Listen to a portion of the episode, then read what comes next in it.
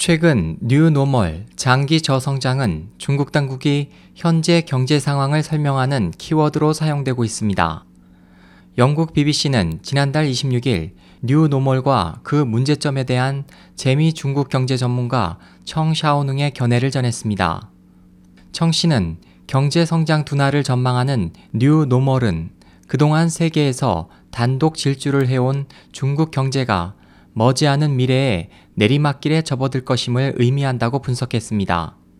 그는 또 뉴노멀이 나타난 것은 결코 우연이 아니고 중국의 과거 수십 년의 경제 성장에 많은 문제가 감춰져 있었기 때문이며 이 중 최대 경제 문제는 소득 분배의 심각한 불평등으로 국내 총생산 GDP에서 차지하는 국민의 개인 소비가 지극히 낮기 때문이라고 지적했습니다.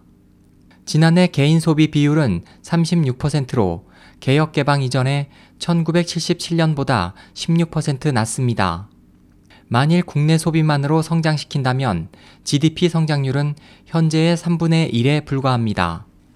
중국은 세계 무역기구에 가입한 후 수출이 급속히 증가해 경제가 고성장했지만 이로 인해 외환 보유고가 급증하면서 국내 화폐 공급 과잉으로 인플레를 초래했습니다.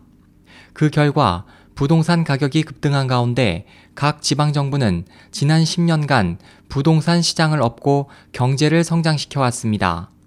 이 같은 과정에서 부동산 시장은 실제 수요와 거래가가 일반 구매력을 초과해 부동산 거품 문제에 직면했습니다. 결과적으로 현재 중국의 부동산 시장은 장기적인 침체에 빠져 정부는 투자를 주도로 하는 경제 발전 모델에서 탈피해 구조 개혁을 전환해야 하는 입장에 처했습니다.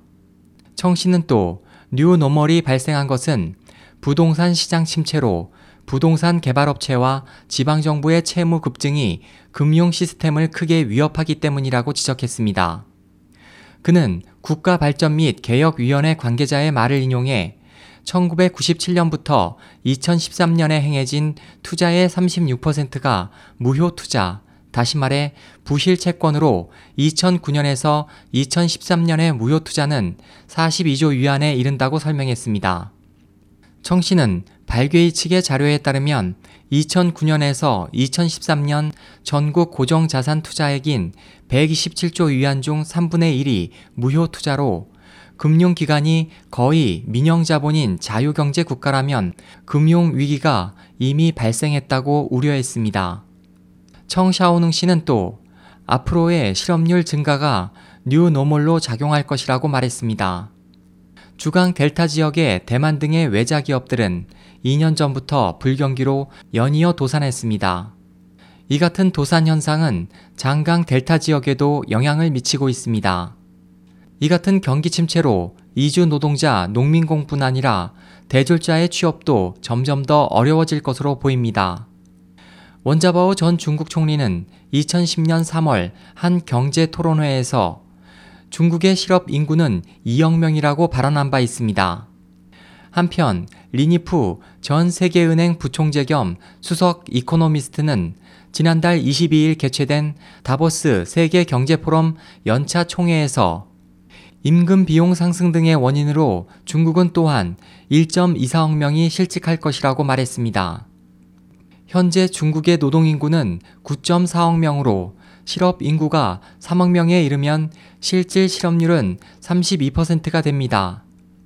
이 실업률이 뉴노멀이 되면 사회 불안이 빠르게 확산될 수 있다는 인식을 나타냈습니다.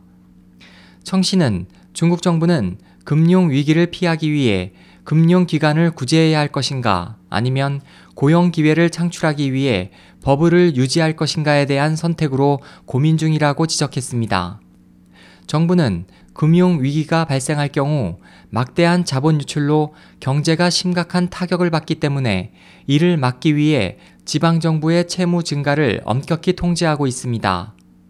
하지만 경기 부양, 고용 창출 및 투자 확대를 위한 금리 인하를 실시해 모순된 모습을 보이고 있습니다.